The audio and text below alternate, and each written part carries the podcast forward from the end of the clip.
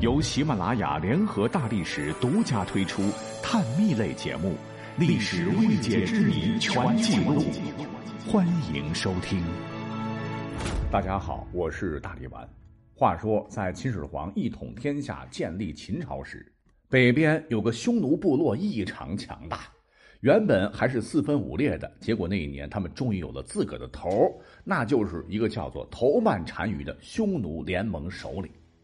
要说这头曼单于，必须要记住史册，他可是日后纵横数个世纪、横跨亚欧两大洲的这匈奴的第一代单于。也就是说，单于这个头衔就是头曼发明的，意为广大之貌。之后该称号一直沿袭到匈奴灭亡。另据《汉书·匈奴传》记载，匈奴人还称之为称离孤图单于。所谓称离，意为天；孤图意为子；单于意为广大，联合起来直译为天之子，意为天宇之下的伟大首领。这个语义跟秦始皇的皇帝也差不多了，就充分反映了氏族部落制度已完全为国家所取代，而氏族部落首领也已经转变为国家至高无上的领袖的事实。据专家考证，历史上匈奴之所以能够兴起，霍霍我国古代好些朝代，连闻名遐迩的罗马帝国都败于他手，正是这位匈奴国家的创立者头曼统治的结果。可见，这位头曼单于那也是天之骄子，一代雄主。哎，只是可惜，本来可以更有一番作为的头曼单于。历史上竟然一不小心被自个儿的亲儿子给活活坑死了，使得他的丰功伟绩也就止于公元前二百零九年。本来呢，他有两个儿子，长子叫做默毒，小的呢唤作史书上没找到啊，典型的领盒饭的配角。默毒是老大嘛，本来他是太子，未来单于之位的继承人。可是呢，这个头曼单于非常的偏心眼儿。小儿子的妈呢，比大儿子的妈他更喜欢，就老想着把单于之位传给小儿子。可是没这规矩啊！已经先立的大儿子，大儿子群臣爱戴，百姓拥护，没啥理由不能说废就废呀。随便废了的话，自个儿还有威信力吗？可是小儿子的娘啊，床上耳边风吹得紧，不把老大的位置腾出来，不好搞啊。要说啊，能称王称帝的人，那都不是一般人。绝对需要心狠手辣、六亲不认。头曼单于是一合计，计从心来。怎么回事呢？他先是呼派长子出使与匈奴关系紧张的当时的肉之国。等到长子刚一到地方，这个亲爹马上是擂起战鼓，发数万精兵突袭肉之国。这个头曼单于还想的挺美。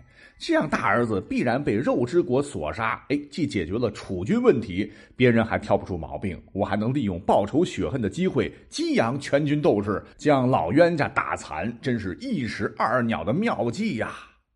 这个计划设计的是天衣无缝，只是头曼单于忽略了最关键的一点，那就是遗传了老爹聪明智慧的默毒有这么傻吗？啊，就这么地狼入虎口，命丧黄泉。默读这个小伙子也是非常聪明，他一下就明白了父亲的险恶用意。危急时刻，偷了一匹肉之国的千里马，噔噔噔噔噔噔，连夜快马加鞭逃回了匈奴。这头曼单于一听说啊，默读回来了，不仅没有表示失望愤怒，反而一下子乐了。本来呢，他想借他人之手杀掉儿子，可那一刻呢，他又彻底放弃了。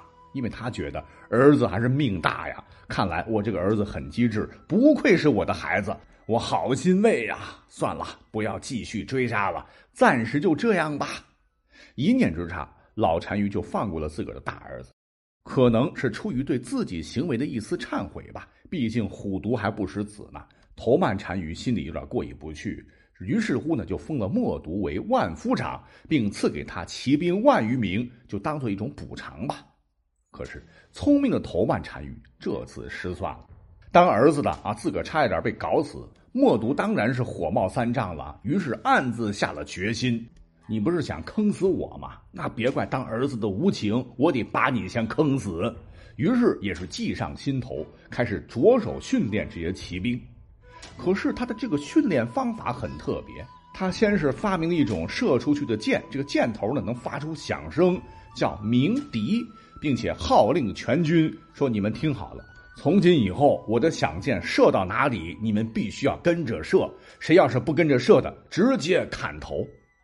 第一次，他把鸣笛啊对准自个儿的爱马，别说呢，还真有没射的，他直接一律处死。第二次呢，他又把箭对准了自己的宠姬，当时又有人下不去手，也全被一律处死。就这么地，在公元前二百零九年秦二世胡亥元年的一天。